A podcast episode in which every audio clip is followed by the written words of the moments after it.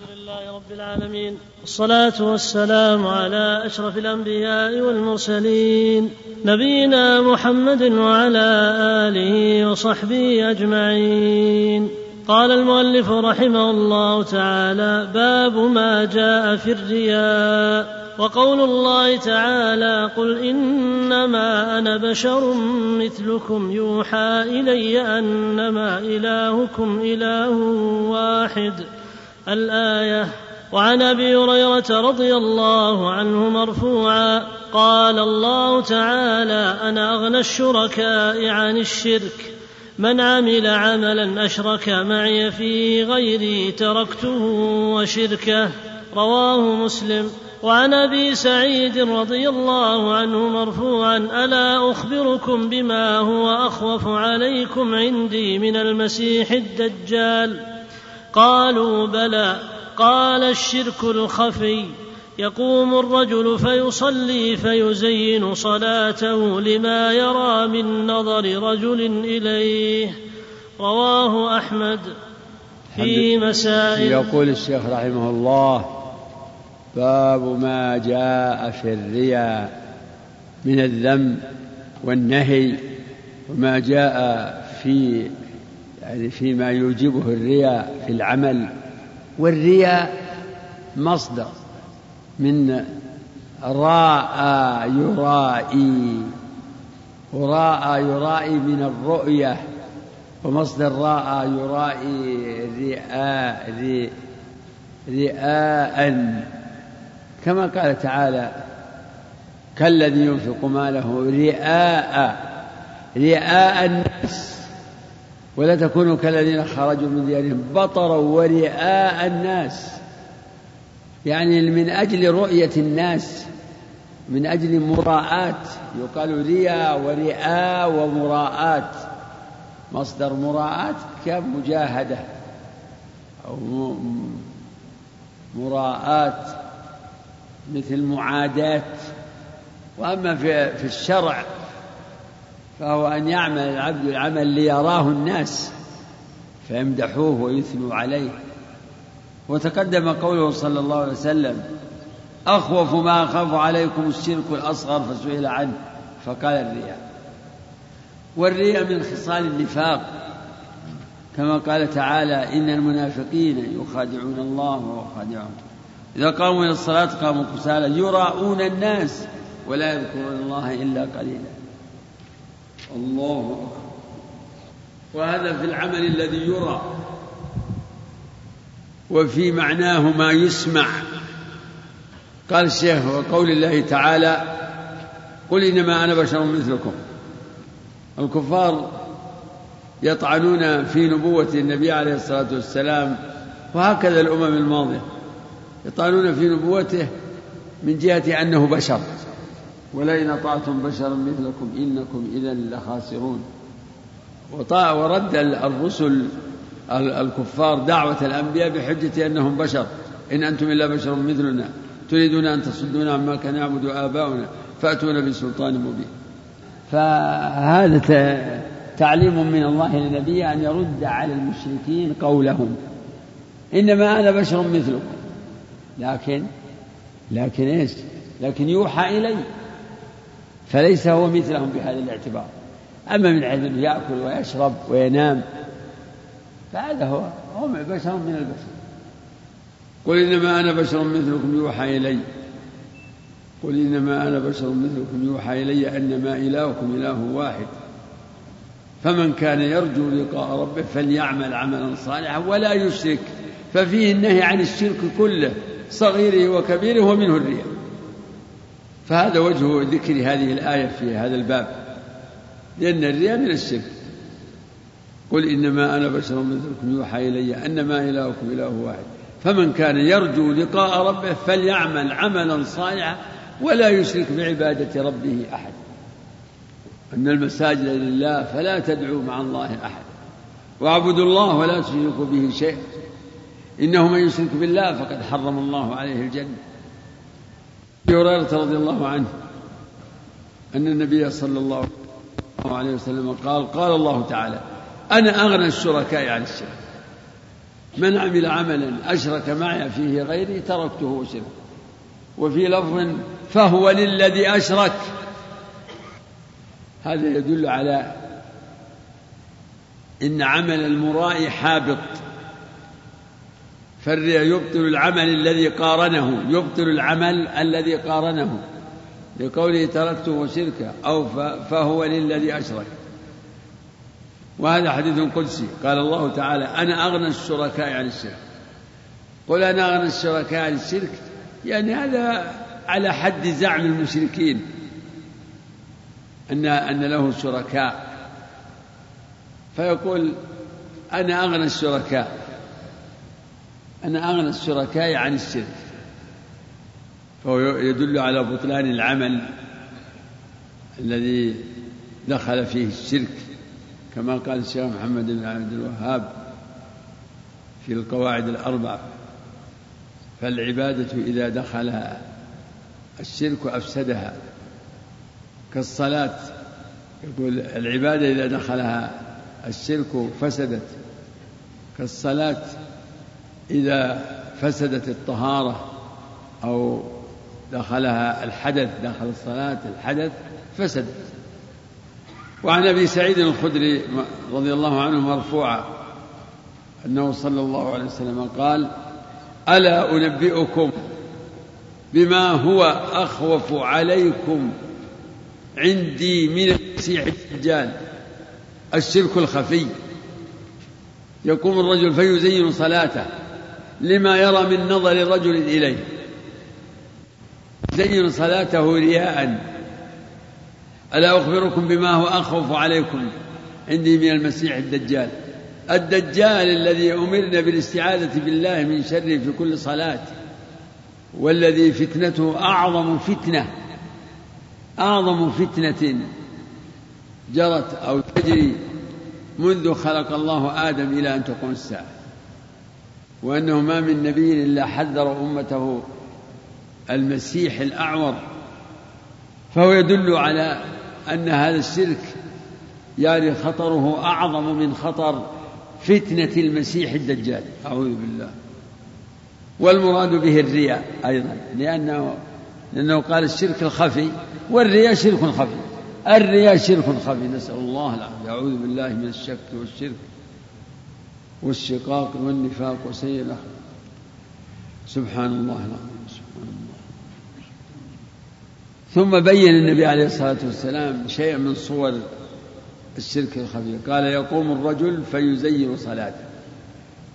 يقوم الرجل يصلي لله لكنه إذا شعر بأحد ينظر إليه زين صلاته. كان لا لا لا يطول فيها فصار يطول. وكان لا يطمئن فيها فصار يطمئن. وكان لا يخشع فيها فصار يخشع. فيزين صلاته لما يرى من نظر رجل إليه. فهذا اسمه الشرك الخفي. وسمي خفيا لأنه في الصدور. ليس بقول يتكلم به أو فعل يفعله إنما هو من أحوال القلوب. نعم ويأتي الكلام في المسائل. نعم. أحسن الله في أحد الأخوة يسأل يا شيخ يقول من تولى إمامة المسجد لأجل المال فهل هذا من الرياء؟ لا هذا يأتي في الباب اللي بعده باب إرادة الإنسان بعمله في الدنيا. تجي فيه مسائل. الأولى تفسير آية الكهف. الحمد لله وصلى الله وسلم وبارك على عبده ورسوله. فمن كان يرجو لقاء ربه فليعمل عملا صالحا ولا يشرك بعبادة ربه أحد. قوله ولا يشرك بعبادة ربه أحد عام. يشمل النهي عن الشرك كله أكبره وأصغره. فمن كان يرجو لقاء ربه فليعمل عملا صالحا ولا يشرك بعبادة ربه أحد. وما أمروا إلا ليعبدوا الله مخلصين له. سبحان الله. فلا يشرك بصرف شيء من العبادة لغير الله ولا يشرك أحدا من الخلق في عبادة من العبادات. فالمشرك الشرك الأكبر يعبد الله ويعبد غيره. والمرائي يعبد الله وغيره في العمل الواحد. يعني يجعل للمخلوق شيئا من هذا العمل. كما تقدم ويزين صلاته لما يرى من نظر. قال العلماء إن الرياء له مراتب. الأولى أن أن أن ينشئ العمل رياء. فهذا عمله باطل. أنشأ العمل رياء تصدق رياء. هذا عمل لغير الله. أو أنشأ الصلاة رياء. والثاني أن ينشأ العمل لله لكن يدخل عليه يعرض له الرياء في أثناء العبادة ويستمر معه.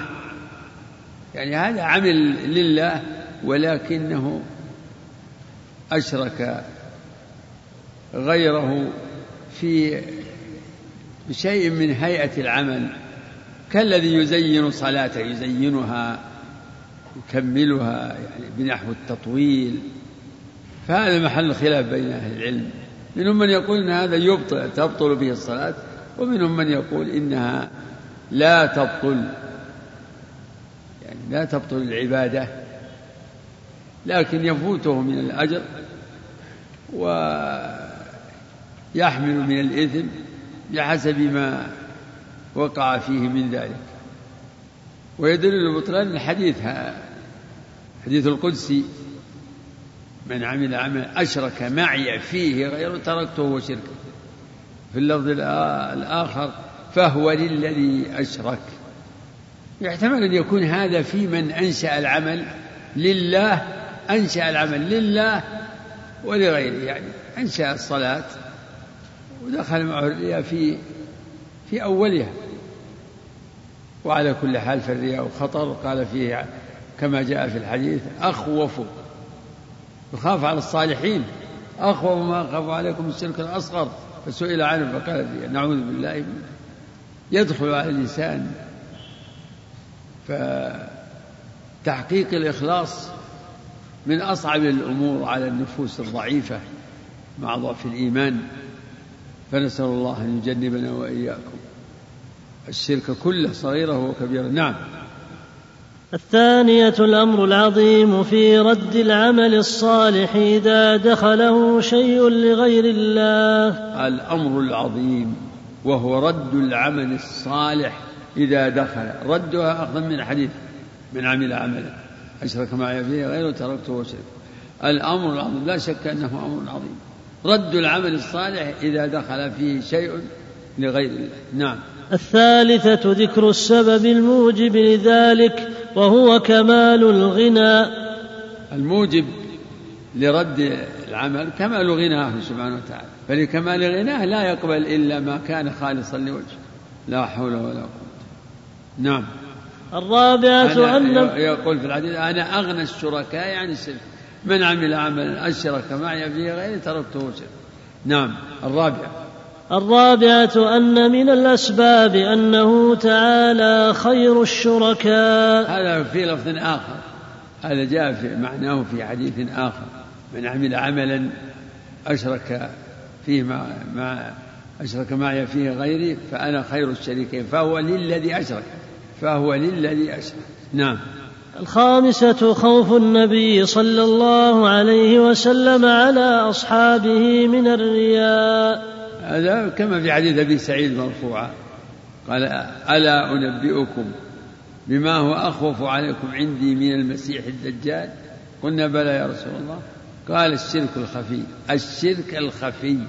يقوم الرجل فيصلي فيزين صلاته لما يرى من نظر رجل. يعني إليه نعم. السادسة أنه فسر ذلك بأن المرء يصلي لله لكن يزينها لما يرى من نظر الرجل إليه. نعم بعد. انتهى انتهى الباب لا نعم اقرأ الباب. باب من الشرك إرادة الإنسان بعمله الدنيا. وقول الله تعالى من كان يريد الحياة الدنيا وزينتها نوفي إليهم أعمالهم فيها. وفي الصحيح عن أبي هريرة رضي الله عنه قال قال رسول الله صلى الله عليه وسلم تعس عبد الدينار تعس عبد الدرهم تعس عبد الخميصة. تعس عبد الخميلة إن أعطي رضي وإن لم يعط سخط. تعس وانتكس وإذا شيك فلا انتقش طوبى لعبد آخذ بعنان فرسه في سبيل الله. أشعث أشعث رأسه مغبرة قدماه إن كان في الحراسة كان في الحراسة. وإن كان في الساقة كان في الساقة. إن استأذن لم يؤذن له وإن شفع لم يشفع. باب من الشرك إرادة الإنسان بعمله في الدنيا. هذا الباب والله أعلم أعم من الذي قبله. الأول فيه ذكر الرياء وهو يعني إرادة العامل أن يراه الناس فيمدحوه. وهذا من من مطالب الدنيا ومن الأغراض الدنيوية. ولكن إرادة الدنيا لا تنحصر في هذا يريد مالا يريد الحصول على مال. أغراض الدنيا متنوعة. يريد منصبا. إرادة الإنسان من الشرك بالله إرادة الإنسان بعمله. وهذه ترجمة مجملة. إرادة الإنسان بعمله الدنيا. شرك أكبر أم أصغر؟ هذا يختلف. وأسوأ الناس في هذا الذين يظهر يعني حال المنافقين الذين يظهرون الإيمان ويؤدون الفرائض رياء يراءون الناس. فشرك هؤلاء شرك أكبر لأنهم رأوا في أصل في أصل العمل في أصل عمل يريدون حظوظ الدنيا يريدون بما أظهروه من الإيمان مصالح الدنيا ليحقنوا دماءهم ويحفظوا أموالهم وليعيشوا بين المسلمين. فيرائي ويريد الدنيا بأصل بأصل الدين وهذا ودون ذلك مراتب. قال الله تعالى من كان يريد الحياة الدنيا وزينتها نوفي إليهم أعمالهم فيها وهم فيها لا يؤمنون. نوفي إليهم أعمالهم فيها. يعني نجازيهم على أعمالهم جزاء عاجلا. كما ثبت أنه أن أن الكافر يجزى بعمله ويطعم ويسقى في الدنيا. حتى يأتي يوم القيامة هو ليس له حظ ليس له من خلاق. نوفي إليهم أعمالهم فيها وهم فيها لا يبخسون أولئك الذين ليس لهم في الآخرة إلا النار وحبط ما صنعوا فيها وباطل ما كانوا يعملون. فهذه الآية في الكفار وفي المنافقين وفي من شابههم بحسب حاله. وفي من شابههم كثير من المسلمين يشبه الكفار من بعض الوجوه. فالكفار لا يريدون إلا الحياة الدنيا. فأعرض عن من تولى عن ذكرنا ولم يرد إلا الحياة الدنيا. ذلك مبلغهم من العلم. ومن ومن أراد الحياة الدنيا فإن الله وعده في هذه الآية بأن يوفي له عمله. نوفي إليهم أعمالهم فيها لكن جاء في آية الإسراء التقييد بالمشيئة. من كان يريد العاجلة عجلنا له فيها ما نشاء. لمن نريد. فقيد ذلك بالمشيئة. عجلنا له فيها ما نشاء لمن نريد. ثم جعلنا له جهنم يصلاها مذموما مدحورا. وفي الصحيح عن أبي هريرة رضي الله عنه أن رسول الله صلى الله عليه وسلم قال تعس عبد الدينار تعس عبد الدرهم تعس عبد الخميصة تعس عبد الخميلة. إن أعطي رضي وإن لم يعط سخط تعس وانتكس. وإذا شيك فلا انتكس كل هذا الدعاء على من هذه حالة. عبد الدينار وعبد الدرهم وعبد متع الدنيا. هذه أنواع من من متاع الحياة الدنيا. أثمان ذهب وفضة وملابس وهكذا ومراكب ومساكن وزوجات نساء. تعس عبد الدينار. يعني تعس من يكون عبدا لهذه لحظوظ الدنيا وشهواتها عبدا لها وذلك بأن يدور رضاه وسخطه عليها. إن أعطي رضي وإن لم يعطى سخط. ومنهم من يلمزك في الصدقات. فإن أعطوا منها رضوا وإن لم يعطوا إذا هم يسخطون. هذا ذكره الله في صيغة المنافقين. فهذه عبودية. يصير الإنسان ذليلا لشهوته. عبد عبد لشهوته. عبد لما يريد من حظوظ الدنيا من الأثمان الذهب والفضة. عبد الدينار عبد الدرهم. إذا تعلقت نفسه بنوع من أنواع الدنيا صار رضاه وسخطه. مرتبط بهذه الشهوة وبهذه الرغبة.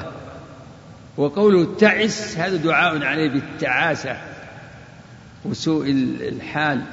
وفي آخر الحديث أكد ذلك تعس وانتكس.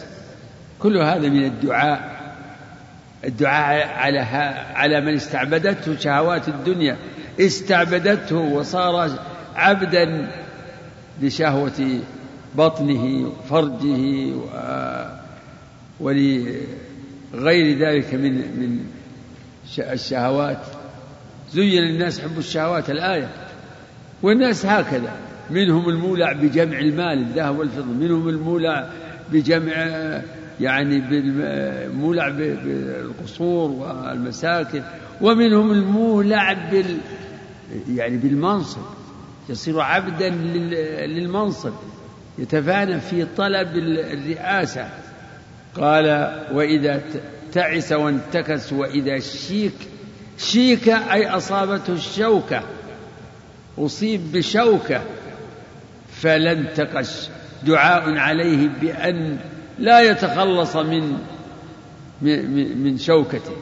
والمراد من هذا كله الدعاء عليه وبيان مهانته وحقارته وهذه العبودية تختلف. المهم أن هذا يقتضي أن التعلق بهذه الحظوظ والمبالغة فيها مما يؤدي إلى ترك واجب أو فعل محرم بسبب هذا التعلق والحب المفرط. حب الدنيا أمر جبلي لا نوم على الإنسان فيه. يحب الطعام يحب الزوجة يحب البنين كما أخبر سبحانه وتعالى. لكن الشام في الاستعباد أن تستعبده الشهوات فيكون رضاه وسخطه دائر عليها.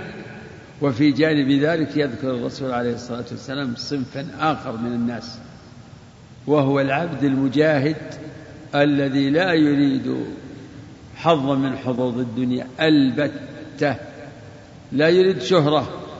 لا يبالي لا يبالي بحظوظ نفسه. طوبى طوبى لعبد. انظر الموازنة بين الصنفين. انظر الحال الأول وكيف الرسول يدعو عليه وهنا يقول طوبى طوبى له. هذا يحتمل الخبر ويحتمل ويحتمل الدعاء له والثناء عليه. طوبى لعبد. دعاء له بطيب الحياة وطيب العاقبة و وطوبى تطلق أيضا على شجرة في الجنة. طوبى شجرة في الجنة. الذين آمنوا وعملوا الصالحات طوبى لهم وحسن قال في الحديث طوبى لعبد آخذ بعنان فرسه. في الجهاد. مجاهد في سبيل الله آخذ بعنان فرسه في سبيل الله أي مجاهدا في سبيل الله. أشعث رأسه مغبرة قدمه. الجهاد ما فيه ترف فيه شعث وفيه غبار وفيه رثاثة. جهاد تذهب كل الشهوات ما فيه. مشغول عن نظافة بدنه وتسريح شعره. أشعث رأسه مغبرة قدمه. إن كان في الحراسة كان في الحراسة. إن كان في الساقة كان في الساقة معناه والله أعلم أنه لا يبالي. في أي موقع يوضع يقوم به أتم قيام لا يبالي. يصير في المقدمة في المؤخرة يحرس يخدم في أي موقع.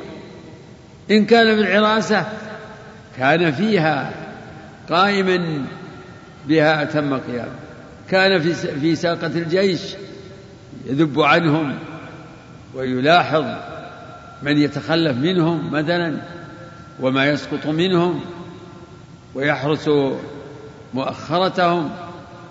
وإن كان في الساقة كان في الساقة. ومع ذلك ليس له يعني منزلة عند القيادة عند الأمير. إن استأذن لم يؤذن له. مجهول. إن استأذن لم يؤذن له. وإن شفع لم يشفع. هو لا يبالي بهذا كله. هذا الشأن فهذا ينبي عن كمال الإخلاص. فانظروا ماذا بين النوعين؟ الأول عبد لشهواته والثاني هو عبد لربه. قد أخلص بذل نفسه لله بذل نفسه كلها وضحى أو آه، ضحى بحظوظه. حظوظ النفس تركها ترك حظوظ نفسه كلها لله. نعم والله أعلم. تعال نأجل المسائل. في جاء عبد الله؟ نعم تفضل إقرأ.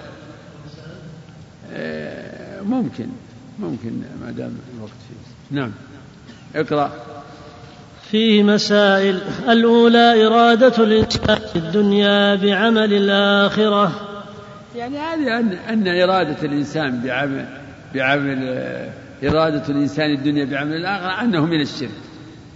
الكلام مجمل لكن تفسره الترجمة يعني. أو كأن الشيخ يقول حكم إرادة الدنيا بعمل الآخرة أنه من الشرك. نعم. الثانية تفسير آية هود. من كان يريد الحياة الدنيا؟ هذه وإن كانت نزلت بالكفار فلمن شابههم من المسلمين؟ نصيب حظهم من الوعيد. نعم. الثالثة تسمية الإنسان المسلم عبد الدينار والدرهم والخميصة. نعم. من استبادته هذه الشهوات فهو عبد الله نعم. خميصة كساء ثوب معلم فيه خطوط تكون فيه خطوط. يعني مخطط نعم. الرابعة تفسير ذلك بأنه إن أعطي رضي وإن لم يعط سخط. يعني أن تفسير العبودية بذلك بكونه رضاه وساطة دائر على متاع الدنيا أو متع الدنيا نعم. الخامسة قوله تعس وانتكس. يعني هذا زيادة في الدعاء. نعم. السادسة قوله وإذا شيك فلا انتقش نعم. وهذه أيضا مثل التي قبلها. دعاء بعد دعاء مما يؤكد الذم والوعيد والإشارة إلى سوء حاله. نعم. وعاقبته. نعم. السابعة الثناء على المجاهد الموصوف بتلك الصفات. الله أكبر. الثناء على المجاهد الموصوف بما ذكر. نعم. مسألة الله أجمل الشيخ في المسألة الأخيرة. إجمالا كثير غفر الله له ورحمه. الله الصلاة والسلام على أشرف الأنبياء والمرسلين. نبينا محمد وعلى آله وصحبه أجمعين.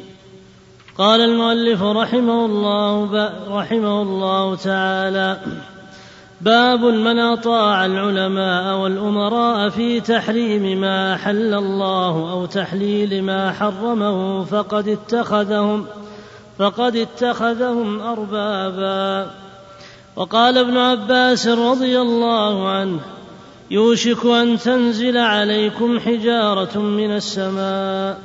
أقول لك أقول قال رسول الله صلى الله عليه وسلم وتقولون قال أبو بكر وعمر. وقال أحمد بن حنبل رحمه الله عجبت لقوم عجبت لقوم عرفوا الإسناد وصحته يذهبون إلى رأي سفيان.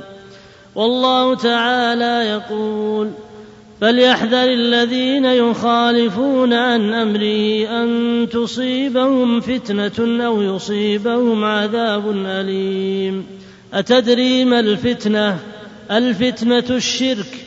لعله إذا إذا رد بعض قوله أن يقع في قلبه شيء من الزيغ فيهلك. وعن عدي بن حاتم رضي الله عنه أنه سمع النبي صلى الله عليه وسلم يقرأ هذه الآية اتخذوا أحبارهم ورهبانهم أربابا من دون الله. الآية فقلت له إنا لسنا نعبدهم. قال أليس يحرمون ما أحل الله فتحرمونه؟ قال أليس يحرمون ما أحل الله فتحرمونه؟ ويحلون ما حرم الله فتحلونه؟ فقلت بلى. قال فتلك عبادتهم. رواه أحمد والترمذي وحسنه. فيه مسائل. إلى هنا بس باب من أطاع العلماء والأمراء. في تحليل ما حرم الله وتحريم ما حل. فقد اتخذهم. فقد اتخذهم هذا جواب الشرط أو جواب الاسم الموصول المشرب معنى الشرط. من أطاع العلماء فقد اتخذهم. بقوله تعالى وإن أطعتموهم وإن أطعتموهم إنكم لمشركون باب من أطاع العلماء والأمراء في تحريم ما أحل الله وتحريم ما حرمه. فقد اتخذهم أربابا يعني أربابا من دونه وذكر قوله تعالى فليحذر الذين يخالفون عن أمره أن تصيبهم فتنة أو يصيبهم عذاب أليم. فالإعراض عن السنة سبب. فالإعراض عن السنة ضلال. فليحذر الذين يخالفون عن أمره قال الإمام أحمد أتدري ما الفتنة. الفتنة الشرك لعله إذا رد بعض قوله أن يقع في قلبه شيء شيء من الزيغ فيهلك. قد فسر قوله تعالى يا أيها الذين آمنوا أطيعوا الله وأطيعوا الرسول وأولي الأمر منكم بأنهم العلماء. يعني وأطيعوا الأمراء أطيعوا العلماء. فطاعة العلماء. يعني مأمور بها. ولكن المراد العلماء الموثوقون الأمناء ذو الديانة. قال ابن عباس رضي الله عنه يوشك أن تنزل عليكم حجارة من السماء عقوبة. أقول لكم قال الله قال رسول الله صلى الله عليه وسلم وتقولون قال أبو بكر وعمر يعني تعارضون ما أخبركم به من سنة رسول الله صلى الله عليه وسلم بقول فلان أو فلان؟ وهذا في مسألة فسخ الحج إلى العمرة وأن التمتع يعني عمل فاضل. تمتع بأن يحرم بعمرة ثم يفرغ منها ثم يحرم بالحج في اليوم الثامن. هذا اسمه التمتع. وقد كان عمر رضي الله عنه يروى أنه كان ينهى الناس عن التمتع من أجل عمارة البيت من أجل عمارة البيت. قال الإمام أحمد عجبت عجبت لقوم عرفوا الإسناد وصحته عرفوا الإسناد وعرفوا الصحيح من الضعيف يذهبون إلى رأي سفيان. يعني يقلدون وهم قد عرفوا السنن. عرف عرفوها بالرواية. عجبت لقوم عرفوا الإسناد وصحته يذهبون إلى رأي سفيان. يعني سفيان الثوري. لأنه من أهل الكوفة. أو من علماء السنة في الكوفة. وذكر الشيخ حديث عدي في تفسير قوله تعالى اتخذوا أحبارهم ورهبانهم أربابا يعني آلهة يطاعون في التحليل والتحريم. جاء في رواية حديث عدي أنه جاء إلى النبي عليه الصلاة والسلام وهو يقرأ هذه الآيات.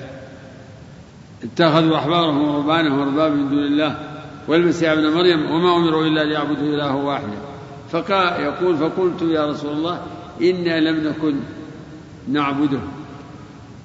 فقال أليسوا يحلون لكم الحرام؟ فتحلون ويحرمون عليكم الحلال؟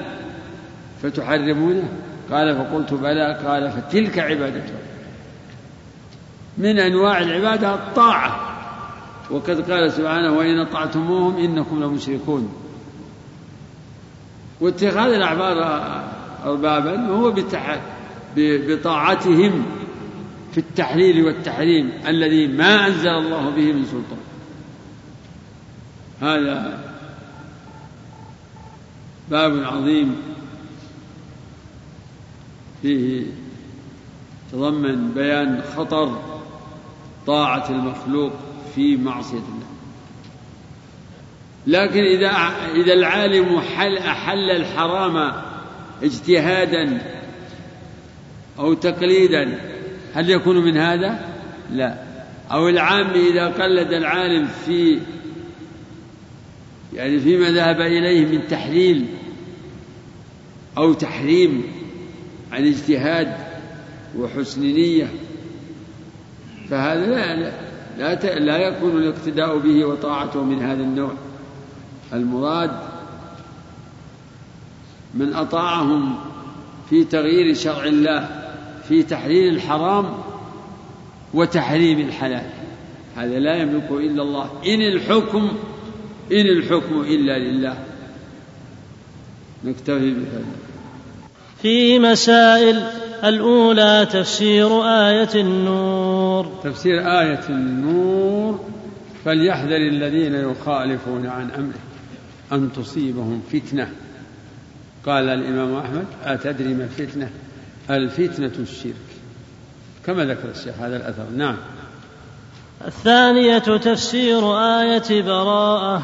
اتخذوا أحبارهم ورهبانهم أربابا من دون الله وتفسيرها جاء في حديث عدي. نعم. الثالثة التنبيه على معنى العبادة التي أنكرها عدي. في حديث عدي قال لسنا نعبدهم. فبين له النبي أن من عبادتهم طاعتهم في التحليل. تحليل ما حرم الله وتحريم ما أحل. نعم. قال فتلك عبادتهم. نعم. الرابعة تمثيل ابن عباس بأبي بكر وعمر رضي الله عنهم وتمثيل أحمد بسفيان. قال أقول قال رسول الله تقول قال أبو بكر وعمر تعارضون السنة بقول أبي بكر وعمر؟ فكيف بمن يعارض السنة بقول بعض الأئمة أو من دون الأئمة؟ كذلك عجبت لمن عرف الإسناد وسعته يذهبون إلى رأي سفيان. يقلدون سفيان ولديهم القدرة على معرفة الحديث. نعم. ومعرفة الدليل. بعد.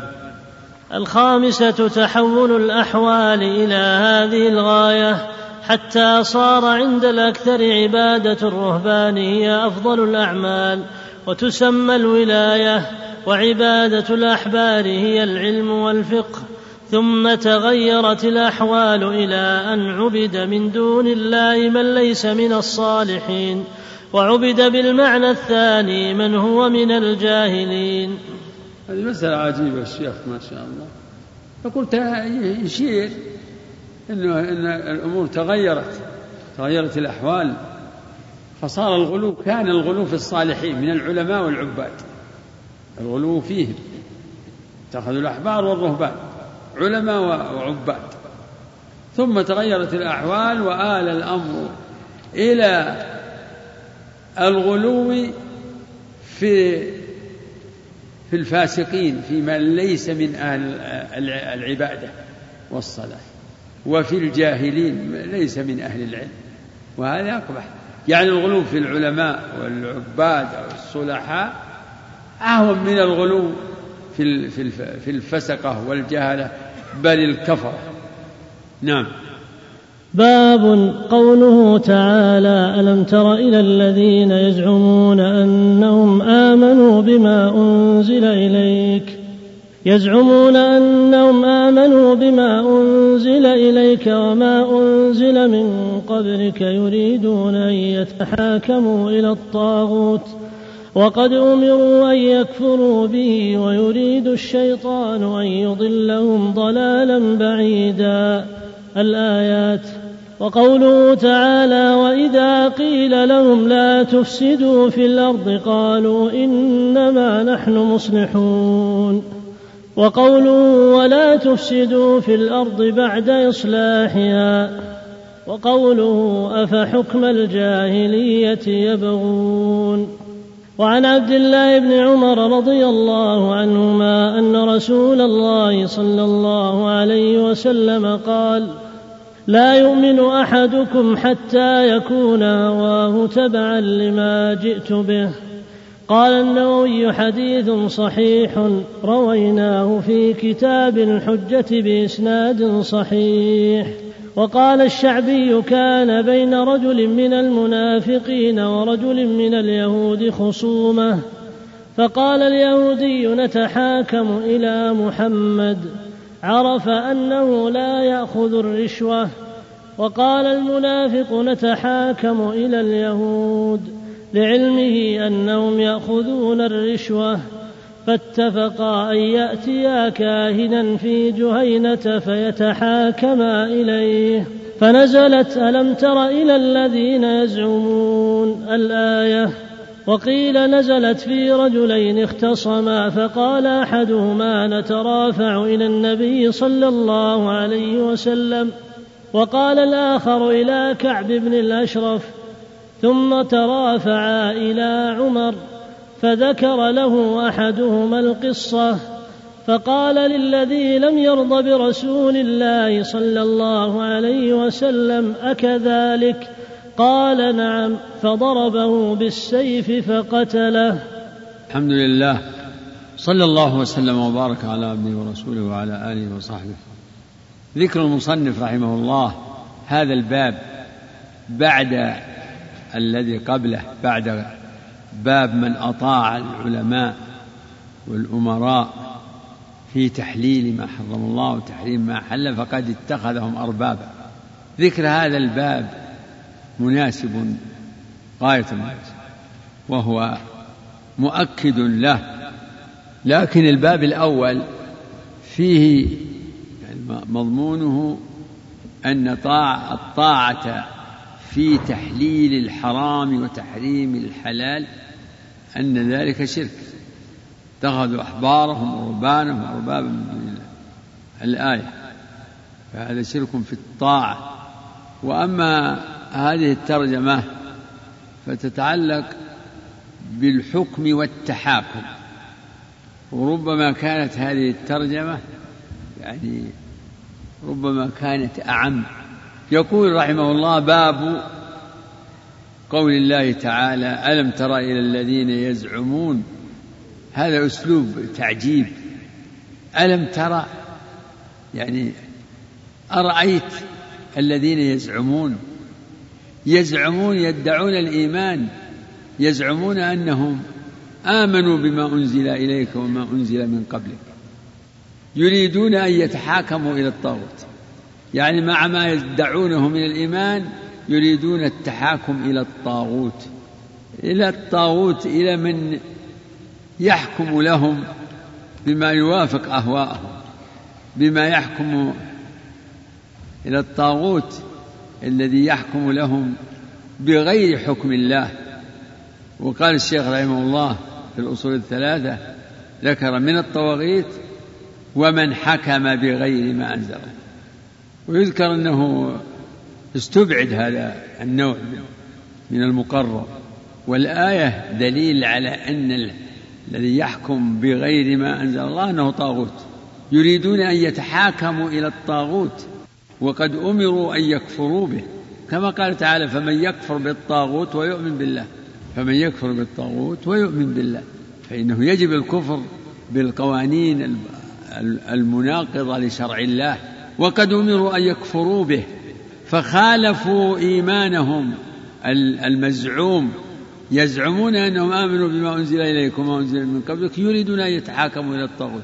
فتحاكمهم أو قصدهم إلى التحاكم إلى الطاغوت وقد أمروا أن يكفروا به يناقض إيمانهم فهم متناقضون. فليسوا صادقين في ذلك الإيمان. ومن الناس من يقول آمنا بالله وباليوم الآخر وما هم بمؤمنين. وهذا شأن المنافقين هذه صفة المنافقين. ويريد الشيطان أن يضلهم ضلالا بعيدا. وإذا قيل لهم تعالوا إلى ما أنزل الله وإلى الرسول رأيت المنافقين يصدون عنك صدودا. يعني هؤلاء الذين يريدون التحاكم إلى الطاغوت هم هم المنافقون. وذكر الشيخ عدة آيات منها وإذا قيل لهم لا تفسدوا في الأرض قالوا إنما نحن مصلحون. ألا إنهم هم المفسدون؟ ولا تفسدوا في الأرض بعد إصلاحها قولوا أفحكم الجاهلية يبغون؟ أفحكم الجاهلية يبغون؟ ومن أحسن من الله حكما لقوم يوقن وفي هذا الاستفهام توبيخ وإنكار على الذين يقدمون حكم الجاهلية على حكم الله. وهو أحسن الأحكام. حكم الله أحسن الأحكام. وحكم الجاهلية أبطل الأحكام. وهؤلاء الضالون المنافقون يؤثرون حكم الجاهلية على حكم الله. فيؤثرون القبيح على الحسن. واستشهاد الشيخ بآية البقرة والأعراف يدل على أن أنه قد فسر الفساد والإفساد ب يعني بالحكم بغير ما أنزل وهو عام. الفساد الفساد في الأرض. يعم الشرك وهو أعظم فساد. ويعم أنواع الكفر وأنواع المعاصي. كلها فساد. لا تفسدوا في لا تفسدوا في الأرض بعد إصلاحها. فإيثار حكم الجاهلية على حكم الله هذا من الفساد في الأرض. إذا الترجمة تؤخذ من مضمون هذه الآيات. كان الشيخ قال باب التحاكم إلى الطاغوت أو التحاكم إلى غير شرع الله أو إلى غير حكم الله ورسوله. أو يقول باب وجوب التحاكم إلى كتاب الله وسنة رسوله عليه الصلاة والسلام. فجعل الآية رحمه الله عنوانا للباب كما فعل ذلك في مواضع. ذكر الشيخ حديث عبد الله بن عمرو الذي رواه النووي في كتاب الحجة يقول رويناه في كتاب الحجة بإسناد صحيح. لا يؤمن أحدكم حتى يكون هواه تبعا لما جئ يعني لا يؤمن الإيمان الكامل حتى يكون هواه تابع. يدور مع الشرع يدور مع الشرع في إراداته ورغباته تابع لشرع الله حتى يكون هواه تبعا لما جئت به. وقال تعالى ومن أضل ممن اتبع هواه؟ اتباع الهوى ضلال مبين. فيجب أن يكون الهوى تابعا للشرع تابع للشرع. لا يؤمن أحدكم حتى يكون هواه تبعا لما جئت به. وذكر قصتين رحمه الله. القصة الأولى قد قيل إنها سبب نزول الآية. وذلك أن رجلين اختصما وقال أحدهما نتحاكم إلى محمد. قال رجلان يهودي ومسلم. وهو الأصل أنه منافق. قال اليهودي نتحاكم إلى محمد صلى الله عليه وسلم. قال الآخر نتحاكم إلى اليهود. ثم اتفقا على أن يتحاكم إلى كاهن في جهيم. فأنزل الله هذه الآية. ذما لمن آثر حكم الطاغوت على حكم الله ورسوله. وهكذا قصة عمر في الرجلين الذين أراد قال أحدهما نتحاكم إلى رسول الله وقال الآخر نتحاكم إلى كعب بن أسد. فرأي أخيرا يتحاكم إلى عمر فلما ذكر له أحدهما القصة قال للذي لم يرضى بحكم الرسول صلى الله عليه وسلم أكذلك؟ قال نعم. فضربه بالسيف فقتله. ولا ريب أن من لم يرضى بشرع الله ولم يؤمن بحكم الله ورسوله أنه كافر. من قال إن حكم الشرع جائر أو لا يصلح أو لا يصلح في هذا الزمان فإنه كافر فإن شريعة محمد خالدة ودينه باقي وهو خاتم النبيين ولا نبي بعده. ومناسبة هذا للتوحيد ظاهرة لكتاب التوحيد. فإن من التوحيد إفراد الله بالحكم. يعني الإيمان الإيمان بأن الحكم لله. على حد قوله تعالى إن الحكم إلا لله أمر أن لا تعبدوا إلا إياه. فالحلال ما أحله الله والحرام ما حرمه الله والدين ما شرعه الله. والحكم بغير ما أنزل الله يكون له وجوه. حكم في مسائل جزئية نتيجة هوى ومحاباة أو يعني من أجل رشوة هذه معصية لا, لا ريب فيها ولا يقول أحد هذا إنه كفر ومن زعم أن حكم الأحكام الوضعية المخالفة لشرع الله أنها أفضل وأولى من حكم الشريعة أو أنها مثلها أو أنها تساوي يعني يجوز يجوز مثلا الحكم بها. فهذا أيضا لا ريب أن ذلك كفر تفضيل حكم الحكم الوضعي على حكم الله ورسوله أو تسويته به أو تجويز الخروج. الذي يقول يجوز العدول عن حكم الله إلى حكم القانون المناقض للشرع. هذا مثل من يقول يجوز ترك الصلاة. إن مثل من يقول إن إن من الناس من يسعه الخروج عن شريعة محمد صلى الله عليه وسلم. يبقى فيما إذا الإنسان إذا إذا وضع قانون وضع الحاكم قانونا مناقض مشتملا على أحكام مناقضة لأحكام شرعية قطعية. وفرض التحاكم الحكم والتحاكم حكم بها والتحاكم إليها. وصار يعاقب من خالفها.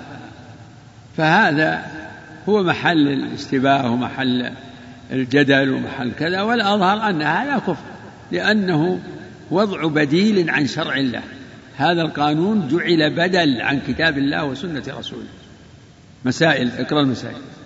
فيه مسائل. الأولى تفسير آية النساء. آية النساء لم ترى إلى الذين يزعمون؟ يعني يدعون الإيمان كذبا ويناقضون آه، دعواهم بالتحاكم إلى الطاغوت. نعم. الثانية تفسير آية البقرة. وإذا قيل لهم لا تفسدوا في الأرض وهذه الآية وردت في صفة المنافقين. وهم يفسدون يفسدون في الأرض بنفاقهم وبافترائهم وبسعيهم وكيدهم للرسول صلى الله عليه وسلم والمؤمنين. نعم. الثالثة تفسير آية الأعراف. ولا تفسدوا في الأرض بعد إصلاحها بالشرك والكفر والحكم بغير ما أنزل الله. نعم. الرابعة تفسير أفحكم الجاهلية يبغون. نعم. في هذا ذم لمن آثر حكم الجاهلية على حكم الله الذي هو أحسن حكم. نعم. الخامسة ما قال الشعبي في سبب نزول الآية الأولى. قصة أقول القصة دي. يعني من من الفوائد أن الآية نزلت. فيه والله أعلم من صحة ذلك. نعم. السادسة تفسير الإيمان الصادق والكاذب. تفسير الإيمان الصادق هو ما يوجب الحكم والتحاكم إلى كتاب الله وسنة رسوله. والإيمان الكاذب هو الذي صاحبه لا يبالي بالإعراض عن شرع الله. كان هذه الفائدة مأخوذة من من الآية الأولى. نعم. السابعة قصة عمر مع المنافق. نعم. الثامنة كون الإيمان لا يحصل لأحد حتى يكون هواه تبعا لما جاء به الرسول صلى الله عليه وسلم. يعني لا لا يكون إيمان العبد تاما إلا أن يكون دائرا مع شرع الله. نعم. بعد انتهت المسألة بارك الله فيك. أحسن الله إليك. الحمد لله رب العالمين والصلاة والسلام على أشرف الأنبياء والمرسلين نبينا محمد وعلى آله وصحبه أجمعين. قال المؤلف رحمه الله تعالى باب من جحد شيئا من الأسماء والصفات. وقوله تعالى وهم يكفرون بالرحمن.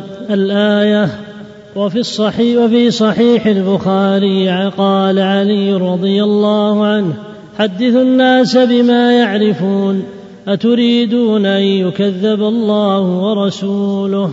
وروى عبد الرزاق عن معمر عن ابن طاووس عن أبيه عن ابن عباس رضي الله عنهما أنه رأى رجلا انتفض لما سمع حديثا عن, عن النبي صلى الله عليه وسلم في الصفات استنكارا لذلك. فقال ما فرق هؤلاء؟ يجدون رقة عند محكمه ويهلكون عند متشابه. انتهى.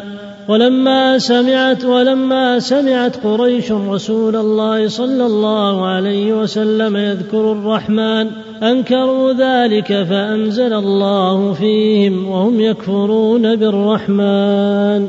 الحمد لله يقول الشيخ باب من جحد شيئا من الأسماء والصفات أي فقد كفر لأن جحد ما سمى الله به نفسه وما وصى به نفسه تكذيب. الله تعالى يسمي نفسه فهو الرحمن الرحيم الملك القدوس السلام المؤمن فيقول لا هذه ليست أسماء لله ونفي أسماء الله وجعلها هذا طريق الجهمية. الجهمية هم الذين ينفون عن الله الأسماء والصفات ويقولون هذه أسماء هي مجاز وهي أسماء لمخلوقاته وسلفهم في هذا المشركون الذين أنكروا اسمه تعالى الرحمن. فلما سمعوا الرسول يذكر الرحمن أنكروا ذلك فأنزل الله وهم يكفرون بالرحمن. ومن الملاحظ أن كثير من السور المكية يذكر الله فيها هذا الاسم. ومن السور التي فيها هذا الاسم بارز سورة مريم. فقد ورد فيها هذا الاسم ست عشرة مرة. تجده في سورة الملك في سورة الأنبياء. وهذا الاسم ورد في سورة الفاتحة وهو, وهو في في البسملة التي تكتب أمام كل سورة إلا براءة.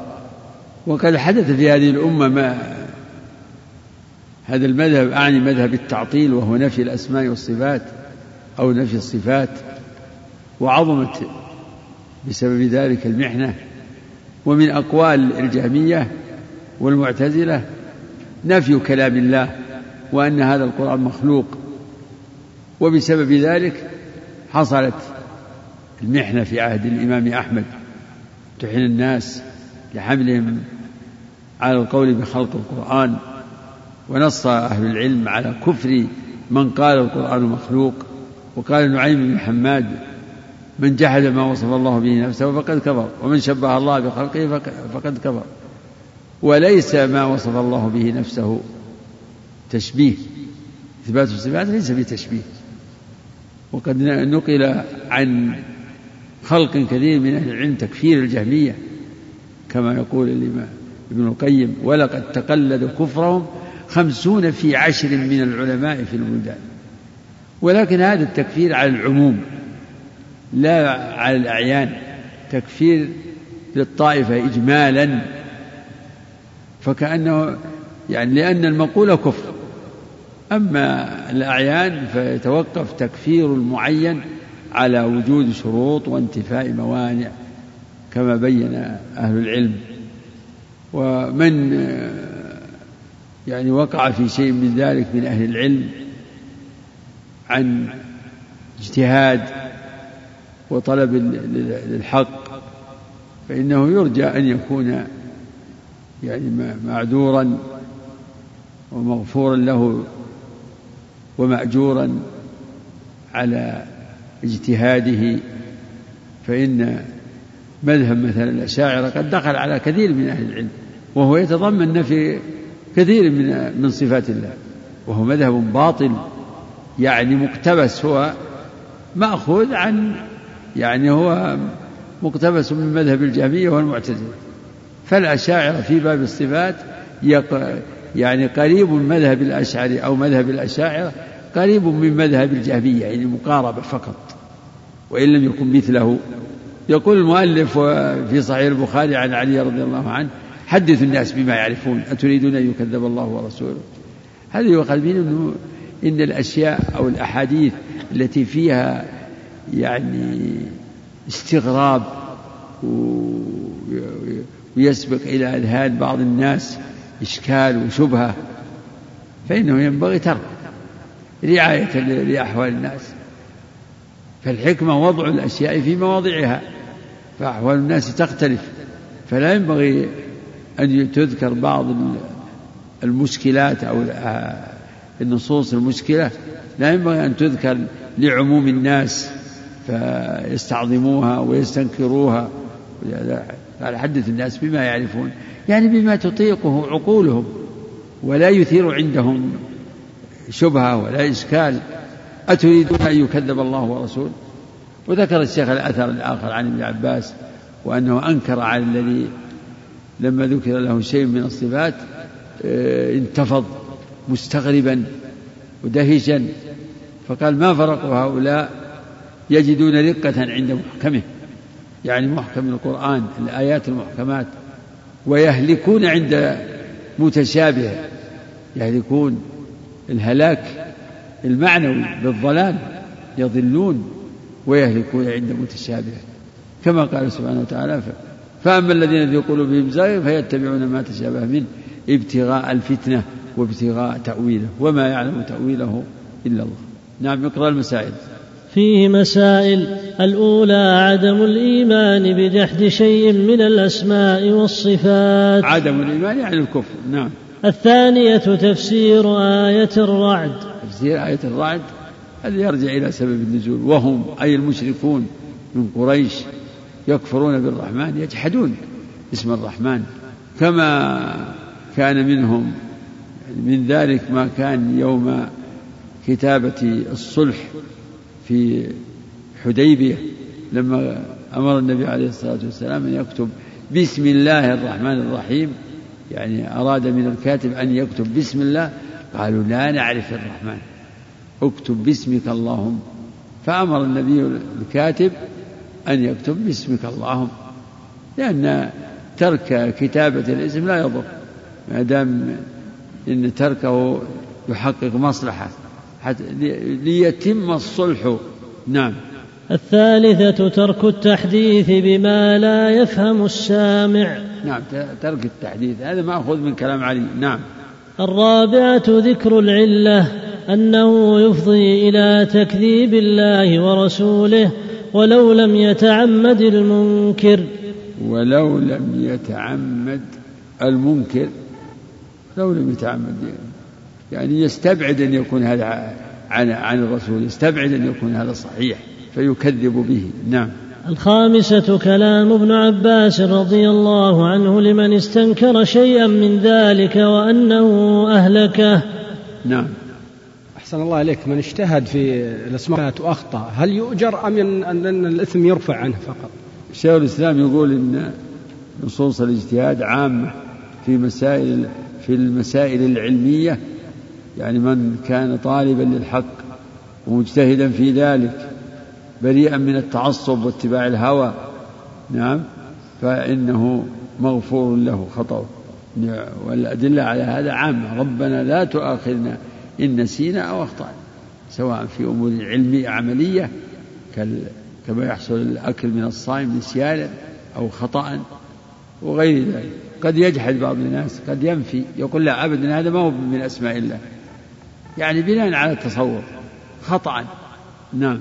الحمد لله رب العالمين والصلاة والسلام على أشرف الأنبياء والمرسلين نبينا محمد وعلى آله وصحبه أجمعين. قال المؤلف رحمه الله تعالى باب قول الله تعالى يعرفون نعمة الله ثم ينكرونها. قال مجاهد معناه هو قول الرجل هذا مالي ورثته عن آبائي. وقال عون بن عبد الله يقولون لولا فلان لم يكن كذا. وقال ابن قتيبة يقولون هذا بشفاعة آلهتنا. وقال أبو العباس بعد حديث زيد بن خالد الذي فيه أن الله تعالى قال أصبح من عبادي مؤمن بي وكافر الحديث وقد تقدم وهذا كثير في الكتاب والسنة. يذم سبحانه من يضيف إنعامه إلى غيره ويشرك به. قال بعض السلف هو كقولهم كانت الريح طيبة. والملاح حاذقا ونحو ذلك مما هو جار على ألسنة كثيرة.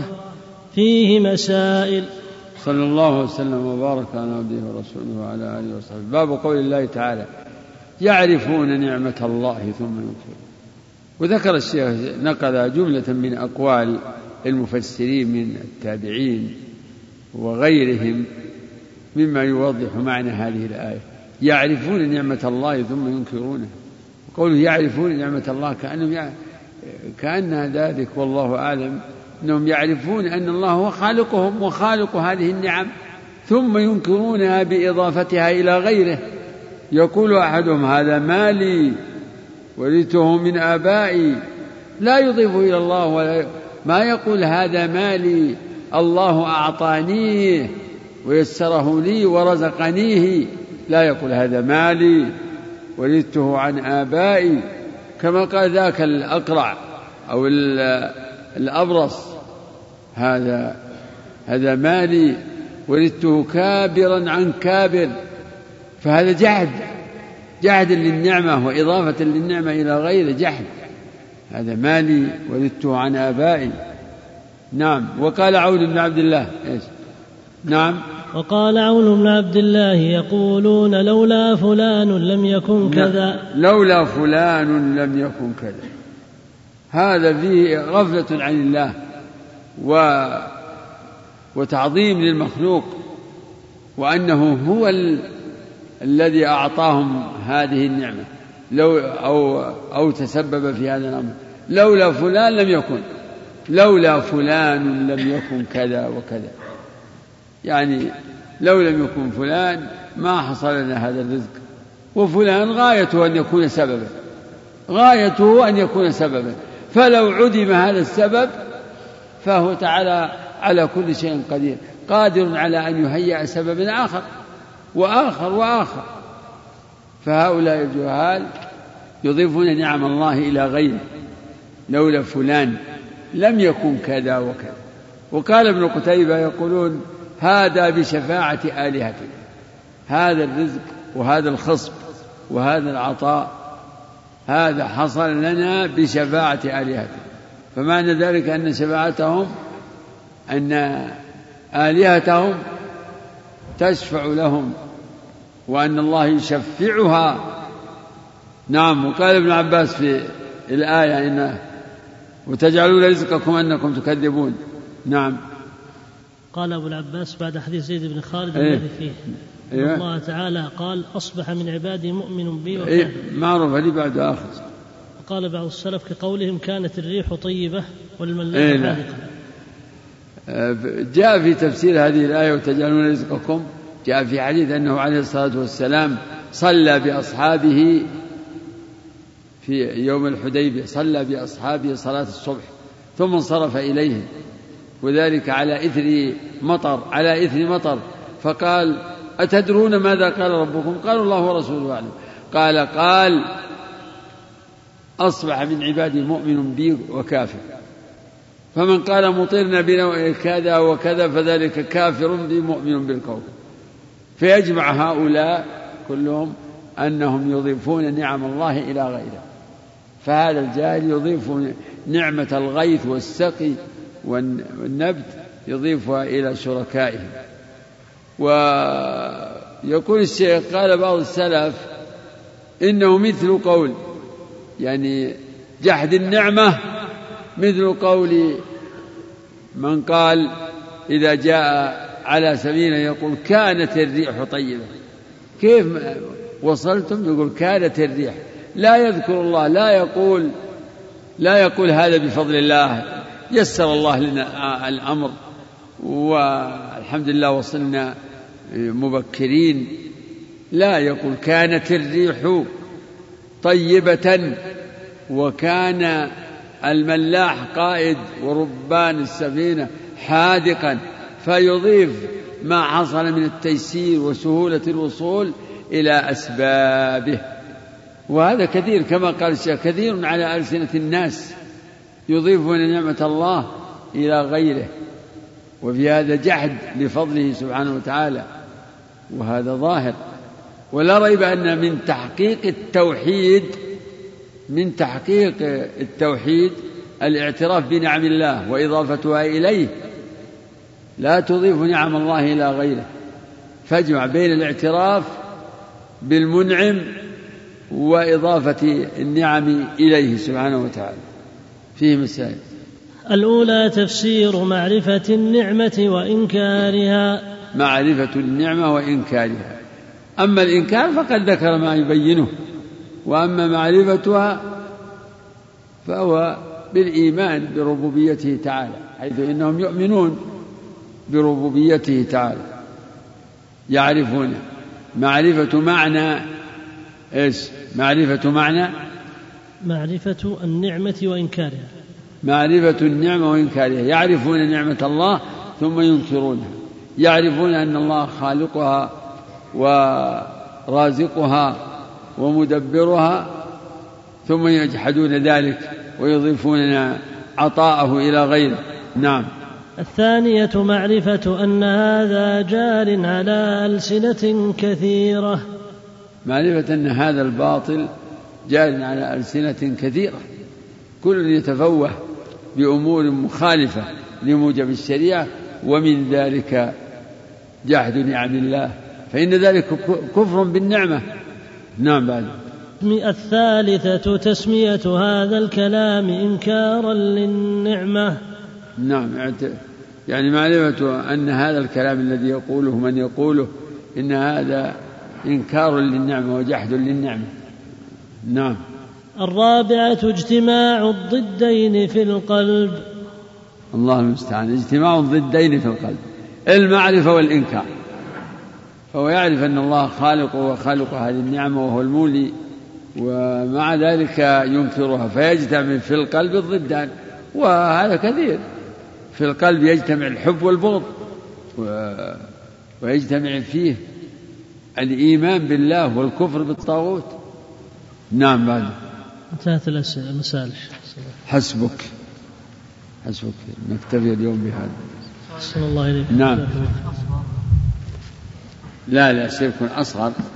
لأنه ما هو يقول إن الله هو خالق هذه النعم ولا يقول إن إن اللي خالقها. يعني هو يؤمن بأن الله خالق كل شيء خالق السماوات والأرض ومن فيهن وخالق البشر وخالق الأرزاق. لكنه يعرض عن هذا ويفوه بما بما يناسب الإنكار. جزاكم الله خير. الحمد لله رب العالمين والصلاة والسلام على أشرف الأنبياء والمرسلين نبينا محمد وعلى آله وصحبه أجمعين. قال المؤلف رحمه الله تعالى باب قول الله تعالى فلا تجعلوا لله أندادا وأنتم تعلمون. وعن ابن عباس رضي الله عنهما في الآية الأنداد هو الشرك أخفى من دبيب النمل على صفات سوداء في ظلمة الليل. وهو أن تقول والله وحياتك يا فلان وحياتي. وتقول لولا كليبة هذا لأتانا اللصوص ولولا البط في الدار لأتى اللصوص. وقول الرجل لصاحبه ما شاء الله وشئت وقول, وقول الرجل لولا الله وفلان لا تجعل فيها فلانا هذا كله به شرك. رواه ابن أبي حاتم. وعن عمر بن الخطاب رضي الله عنه أن رسول الله صلى الله عليه وسلم قال من حلف بغير الله فقد كفر أو أشرك. رواه الترمذي وحسنه وصححه الحاكم. وقال ابن مسعود رضي الله عنه لأن أحلف بالله كاذبا أحب إلي من أن أحلف بغيره صادقا. وعن حذيفة رضي الله عنه أن رسول الله صلى الله عليه وسلم قال لا تقولوا ما شاء الله وشاء فلان ولكن قولوا ما شاء الله ثم شاء فلان. رواه أبو داود بسند صحيح. وجاء عن إبراهيم النخعي أنه يكره أعوذ بالله وبك ويجوز أن يقول بالله ثم بك. قال ويقول لولا الله ثم فلان ولا تقولوا لولا الله وفلان. فيه مسائل. باب قول الله فلا تجعلوا لله أندادا وأنتم تعلمون. هذا آخر الآية من قوله تعالى يا أيها الناس اعبدوا ربكم الذي خلقكم والذين من قبلكم. إلى قوله الذي جعل لكم الأرض فراشا والسماء بناء نزل من السماء ماء فأخرج به من الثمرات رزقا لكم فلا تجعلوا لله أندادا. لا تجعلوا له نظراء فمن هذا شأنه ليس له نظير. فالخالق للبشر أولهم وآخرهم الخالق للسماوات والأرض لا ند له لا نظير له فلا تجعل له ندا. لا تجعلوا لله أندادا نظراء في العبادة. قال ابن كثير كما نقل الشيخ محمد في الأصول الثلاثة قال ابن كثير الخالق لهذه الأشياء هو المستحق للعبادة دون هذه الأنداد التي يعبدها المشركون. فالآية في الشرك الأكبر وابن عباس رضي الله عنهما في هذا الأثر يستدل بها على الشرك الأصغر وهذه مسألة تقدم التنبيه عليها تنبيه الشيخ محمد بن عبد الوهاب عليه. أن السلف يستدلون بالآيات النازلة في الشرك الأكبر على الشرك الأصغر كما في أثر حذيفة لما عاد مريضا ووجد في يده خيط. قال ما هذا؟ قال من الحمى فقطعه وتلا قوله تعالى وما يؤمن أكثرهم بالله إلا وهم مشركون. فابن عباس هنا يقول في قوله تعالى فلا تجعلوا لله أندادا. يقول هو الشرك أخفى من دبيب النمل في ظلمة الليل أو على الصفات السوداء في ظلمة الليل. شرك خفي.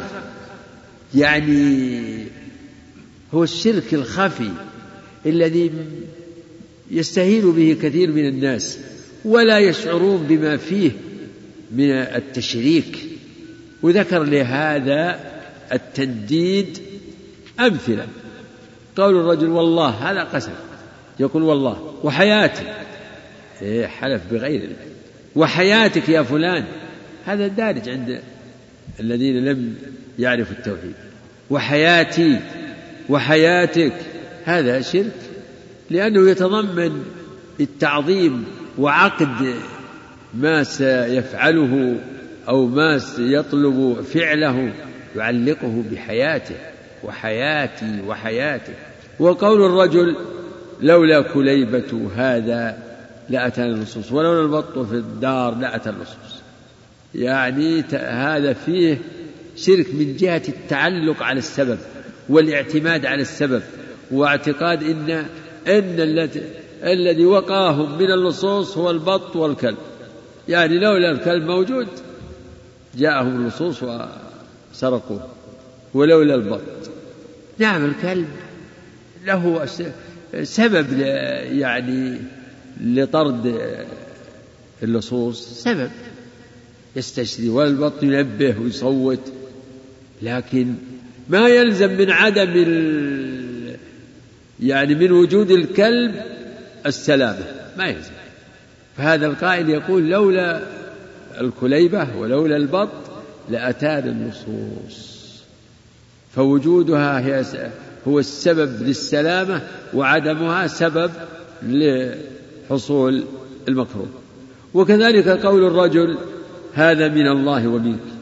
يعني فيه تسوية هذا من الله ومنك. لا أن تقول هذا منك. آه أسلم. يعني هذا منك أنت الذي أعطيتني هذا.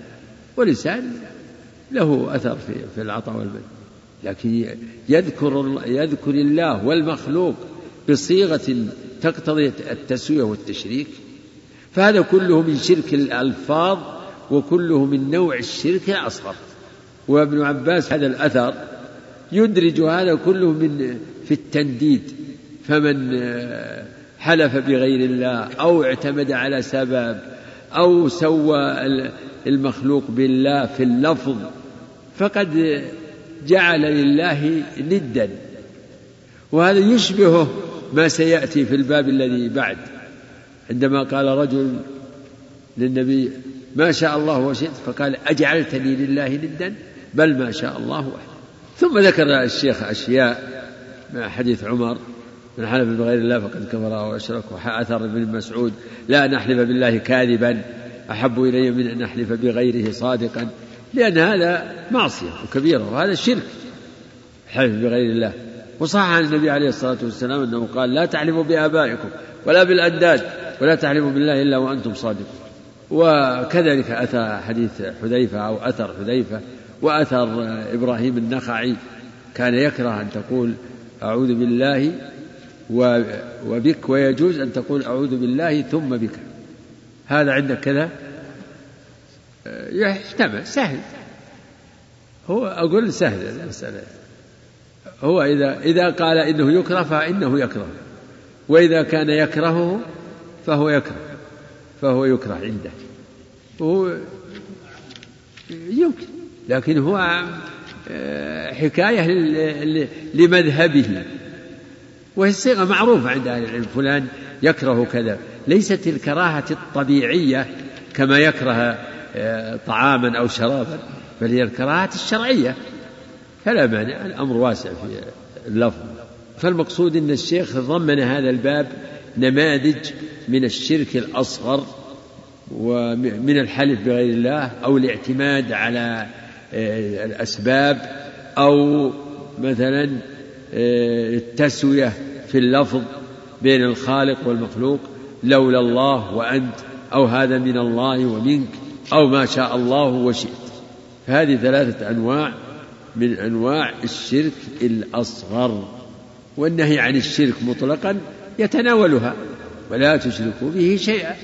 لا يجوز الشرك بالله. لا بأي نوع من أنواع الشرك. وتقدم لكم أن الشرك أنواع. الشرك الأكبر الذي يتضمن تسوية غير الله بالله فيما هو من خصائصه. بالخوف والرجاء كما قال ابن القيم. والشرك فاحذره فشرك ظاهر ذا القسم ليس بقابل الغفران وهو اتخاذ الند للرحمن. أيا كان من حجر ومن إنسان يدعوه أو يرجوه ويخافه ويحبه ويخافه كما ويحبه ويخافه ويحبه كمحبة الديان. تقدم حديث أخو ما أخاف عليكم الشرك الأصغر. ولهذا أهل العلم قسموا الشرك فقالوا منه الأكبر ومنه الأصغر وفيه الشرك الخفي والشرك الجلي. نعم والله أعلم. يأتي الكلام على المسائل إن شاء الله. فيه مسائل. الأولى تفسير آية البقرة في الأنداد. فلا تجعلوا الله أندادا. قلنا إن الآية إن هذه نزلت في الشرك الأكبر لكن ابن عباس جعل من من معناها ويدخل في التنديد آه، بعض أنواع من الشرك الأصغر. فقول الرجل وحياتك وحياتي ولولا كليبة لأتانا ولولا وهذا من الله. منه هذا كله من نوع التنديد ولكنه شرك أصغر. قدم أن السلف من عادة من يستدل بالآية النازلة في الشرك الأكبر على الشرك الأصغر. نعم. الثانية أن الصحابة رضي الله عنهم يفسرون الآية النازلة في الشرك الأكبر أنها تعم الأصغر. نعم هذا تقدم نعم. الثالثة أن الحلف بغير الله شرك. نعم لحديث عمر. نعم. الرابعة أنه إذا حلف بغير الله صادقا فهو أكبر من اليمين الغموس. هذا لقول ابن مسعود لا نحلف بالله كاذبا أحب إلي من أن نحلف بغيره صادق نعم. الخامسة الفرق بين الواو وثم في اللفظ. الواو ثم يعني يجوز أن تقول هذا من الله ثم منك. ولا يجوز أن تقول هذا من الله ومنك. أو هذا لولا الله وأنت بل تقول لولا الله ثم أنت. والفرق أن الواو تقتضي التشريك وتفيد التسوية وثم تدل على التراخي. ثم منزلته منزلة المخلوق يعني دانية لا الخالق لا يساوي المخلوق في مشيئته وفي فعله. نعم هذا لا ما يصح هذه عبادة التوكل لا يكون إلا لا يكون إلا على الله. نعم. باب ما جاء في من لم يقنع بالحلف بالله. عن ابن عمر رضي الله عنهما أن رسول الله صلى الله عليه وسلم قال لا تحلفوا بآبائكم. من من حلف بالله فليصدق. ومن حلف له بالله فليرضى ومن لم يرض فليس من الله. رواه ابن ماجة بسند حسن فيه مسائل. باب يقول الشيخ محمد بن عبد الوهاب رحمه الله باب من لم يقنع باب من لم يقنع من لم يقنع بالحلف بالله. يعني لم يقبل اليمين ممن حلف بالله لم يصدقه. لم يرضى بيمينه. باب من لم يقنع بالحلف بالله. فإن ذلك ينافي تعظيم الله ينافي كمال تعظيم الله. فمن تعظيم الله قبول اليمين قبول الحلف بالله لأنه تعالى العظيم. فإذا حلف به المسلم العدل المأمون فينبغي أن يصدق. أن يصدقه ويقبل يمينه ويحسن به الظن.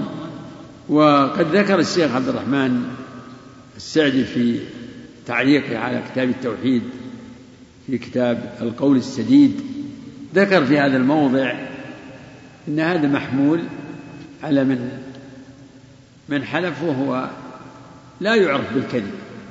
فمن لم يعرف بالكذب فالواجب تصديقه. أما من عرف بالكذب فلا يلزم قبول قوله ولا القناعه ولا الرضا بيمينه. وهكذا إذا توجهت اليمين على الخصم في المخاصمة في الخصومة ثم حلف فيجب الرضا بشرع الله.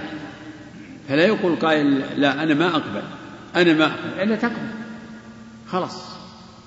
البينة على المدعي واليمين على من أنكر.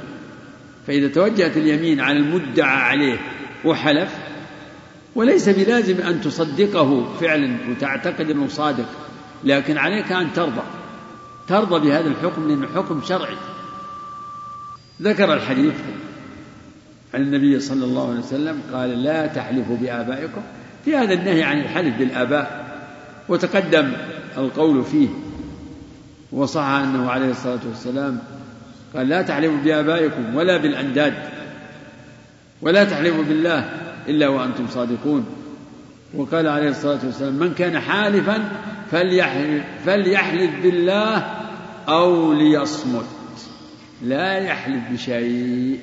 من كان حالفا فليحلف بالله أو ليصمت.